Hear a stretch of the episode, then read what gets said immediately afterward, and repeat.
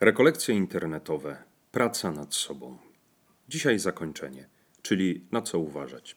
Przy mikrofonie ksiądz Wojciech Chpal. Dzisiaj będzie o herbacie ekspresowej, kalibrze naboi i czynieniu zadość na własną rękę.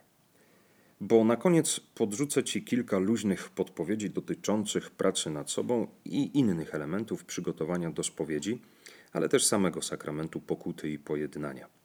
Będą one dotyczyć czasu i miejsca, wstydu oraz kalibru grzechów i zadośćuczynienia. Najpierw kilka wskazówek na temat czasu. Otóż wydaje mi się, że czas jest zasadniczo ważną kategorią w pracy nad sobą. Wiemy o tym, bo sami nieraz lubimy powtarzać, iż czas leczy rany.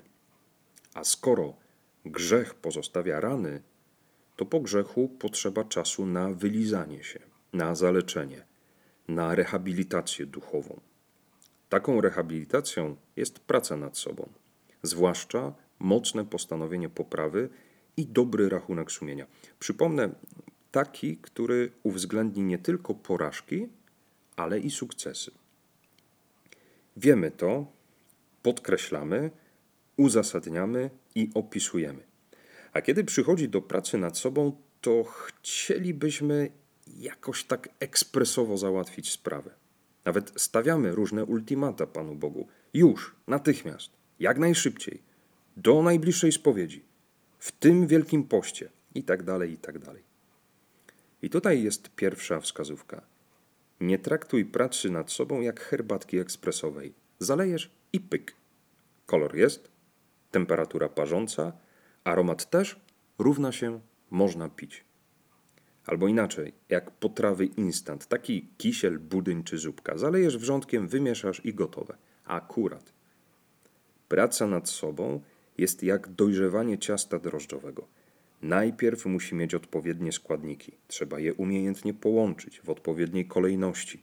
Potem trzeba stworzyć warunki, temperatura, wilgotność, nakryć ściereczką i wiele innych zabiegów oraz dać mu czas i dopiero wtedy wyrośnie albo owoc. Zresztą zobacz, nie na darmo mówi się, że w życiu duchowym przynosimy owoce. Nie od razu po wizycie pszczoły na kwiatku jest owoc. Zanim zalążek przekształci się w nasiono, a kwiat w owoc, potrzeba czasu. Zawiązanie owocu wymaga dostarczenia u owadopylnych pyłku na ciele, np. pszczoły. Ten trafia do słupka i zalążni. Opadają płatki kwiatu i powoli wykształca się owoc z nasionami wewnątrz. Proces długi, narażony na uszkodzenia mechaniczne, warunki atmosferyczne i wiele innych. Podobnie jest w pracy nad sobą. Mamy nieraz potrzebę natychmiastowości. Nic dziwnego, żyjemy w czasach niesamowitej presji czasu. Ale spokojnie. Pan Bóg nie daje w pracy nad sobą presji czasu. Praca nad sobą to nie zebranie zarządu, który naciska na realizację planu. Pan Bóg to nie jest szef, który pastwi się za niewyrobienie normy i spóźnione terminy. Ale z drugiej strony, Pan Bóg to nie jest też pobłażliwy, stary dziadzio, którego można bajerować byle jaką wymówką. Pan Bóg to nie jest dorany przyłóż, bo przymykający oko na no, niedociągnięcia kierownik, który zostanie po godzinach i sam wykona robotę za leniwych pracowników. Pamiętaj, to jest Twój Pan Bóg, a nie chłopiec na posyłki. Ma miłosierdzie, ale jest także sprawiedliwy, a zatem podchodzi do sprawy pracy nad sobą, pracy nad tobą profesjonalnie. To nie jest trener rzucający piłkę chłopcom na treningu i krzyczący na nich przy linii bocznej, ale profesjonalista i specjalista wszechmocnej klasy. Dlatego, jeśli chcesz poważnie traktować pracę nad sobą, Traktuj poważnie jej bohaterów. Bohaterów? Tak, ciebie i Boga. I tyle. Przy okazji, jeśli chcesz dobrze pracować nad sobą, zaplanuj sobie spowiedź tak, abyś miał na nią czas, a nie w dzień Wigilii albo idąc z koszyczkiem na święcone i licząc, że skoro kolejka duża, to i spowiedź będzie ekspresowa. Traktuj siebie i spowiednika poważnie. Kolejną obserwacją z dzisiejszego świata jest następna przypadłość naszych czasów wydajność. Jesteśmy z niej rozliczani w szkole i pracy. O tym, jak się to przekłada na nasze ocenianie siebie, już mówiłem. Teraz podpowiem Ci inną kwestię. Zobacz. Czasami przydaje się to w robieniu dobrego rachunku postanowienia popra poprawy. A pokażę Ci to na moim przykładzie. Miewam tak, że czasami zacinam się przy jakimś postanowieniu poprawy. Kilka miesięcy, kilka spowiedzi pracuję nad czymś i nic. I później denerwuję się na siebie, na spowiednika, na Pana Boga też, że przecież się staram, a nic mi nie wychodzi. I wtedy lekarstwem jest wyjście z własnej wizji, zaprzestanie tej postawy jasiam, o której mówiłem ostatnio. Wystarczy się złamać i wpuścić Pana Boga. A On często podpowiada: Daj sobie na razie z tym spokój. Wydaje mi się, że powinieneś się skupić na czymś innym. Dlatego czasami też ludzie decydują się, aby mieć stałego spowiednika, który będzie nadzorować i doradzać, czy takie zacięcie właśnie się nie pojawiło. Jest to ważne także przy wybieraniu sobie tematu do pracy, bo czasami wydaje nam się, że coś jest niezwykle ważne, super istotne, a potem przychodzi Pan Bóg i mówi: Eee, przesadzasz. Przecież to pikuś. Zrobisz to raz, dwa i po sprawie. Weź się za coś innego. Innym razem dostaje nam się nieźle po głowie, kiedy Pan Bóg mówi: Chłopie, coś ty se wybrał. I będziesz teraz ściemniał przez pół roku, że nad tym pracujesz? Kogo ty oszukujesz? Mnie czy siebie?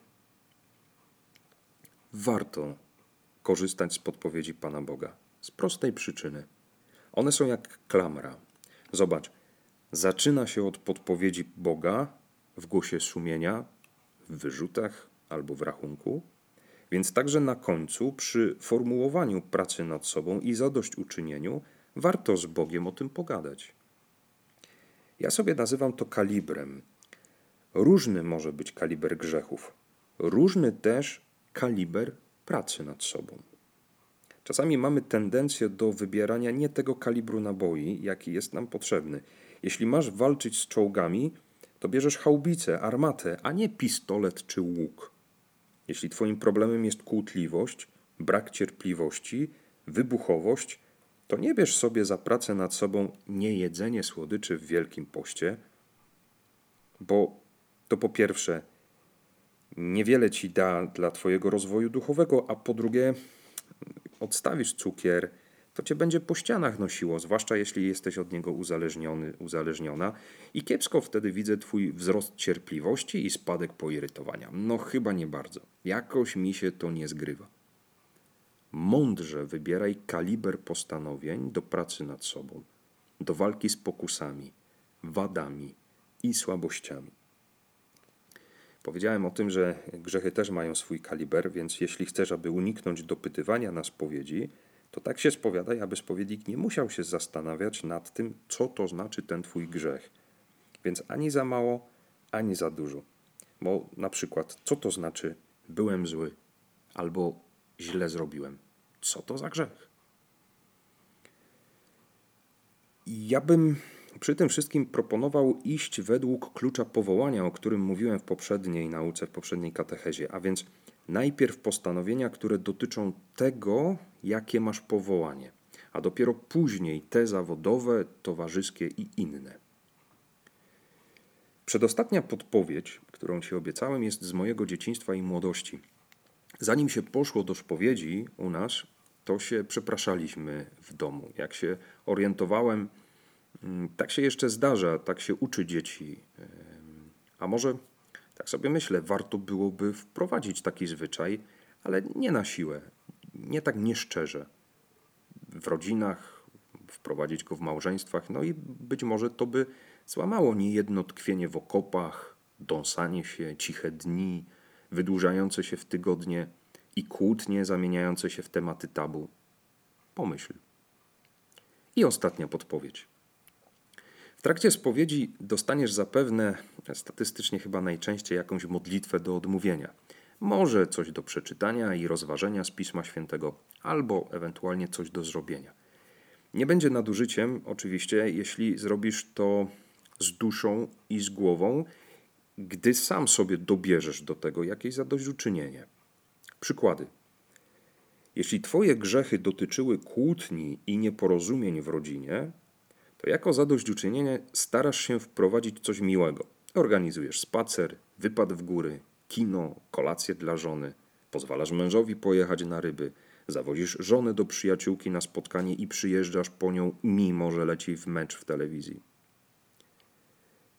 Gdy nie masz czasu dla dzieci, w ramach uczynienia zadość w tym tygodniu planujesz czas dla nich. Zabawa, wycieczka, wesołe miasteczko, kino i bajka, na której nie śpisz i nie siedzisz w telefonie, ale śmiejesz się razem z dziećmi. Inny przykład. Zauważyłeś, że Twoim problemem jest plotkowanie. Proszę bardzo. Jako postanowienie poprawy i zadośćuczynienie masz powiedzieć komuś komplement. Ale nie taki wymuszony, nie taki z krzywym uśmiechem, jakbyś się szczerzył do zdjęcia. Albo w rozmowie z koleżankami, plotkarami zdobywasz się na odwagę i mówisz: Słuchajcie, a ja słyszałam, że ona wcale nie jest taka zła, jak mówicie. Albo a ja dzisiaj nie będę mówiła o złych rzeczach u tej naszej znajomej, ale o dobrych. Jeśli tak powiesz, uciekaj. Żartuję, ale zobacz. Możesz dzięki temu zauważyć, że taka terapia wstrząsowa w cudzysłowie wiele razy zadziałałaby jak skalpel chirurga. Ciach i nie ma. Podobnie też jest z narzekaniem. Rzucasz u fryzjera. Dziewczyny, dzisiaj nie narzekam. Idąc z kolegami na kawę w pracy rzucasz. Słuchajcie, dzisiaj nie narzekam na polityków, na pogodę, na szefa, ani na nic innego. O co w tym wszystkim idzie? W tym zadośćuczynieniu, które sam sobie bierzesz i planujesz? Żeby praca nad sobą i spowiedź nie były tylko zabiegiem technicznym. Żeby to nie była, mm, żeby to nie było jak, nie wiem, wizyta w spa. Ty sobie biernie leżysz i dzięki temu masz się poczuć dobrze. Praca nad sobą wymaga wysiłku. Nie zapominaj o tym. Pamiętaj też, żeby zmiękczyć swoje serce. Sportowiec, zanim zacznie trening, musi się rozgrzać. Ty, zanim zaczniesz pracę nad sobą, musisz rozgrzać serce. Zatwardziałe serce, o którym mówi Pan Jezus w Ewangelii, jest jak naburmuszony dzieciak w szkółce, który złości się na trenera, że każe mu ćwiczyć, albo że się wywalił, choć się starał. Więc nie naburmuszaj się, nie wstydź się, ani się nie bój Pana Boga, tylko z Nim współpracuj. Tego Tobie i sobie życzę w pracy nad sobą.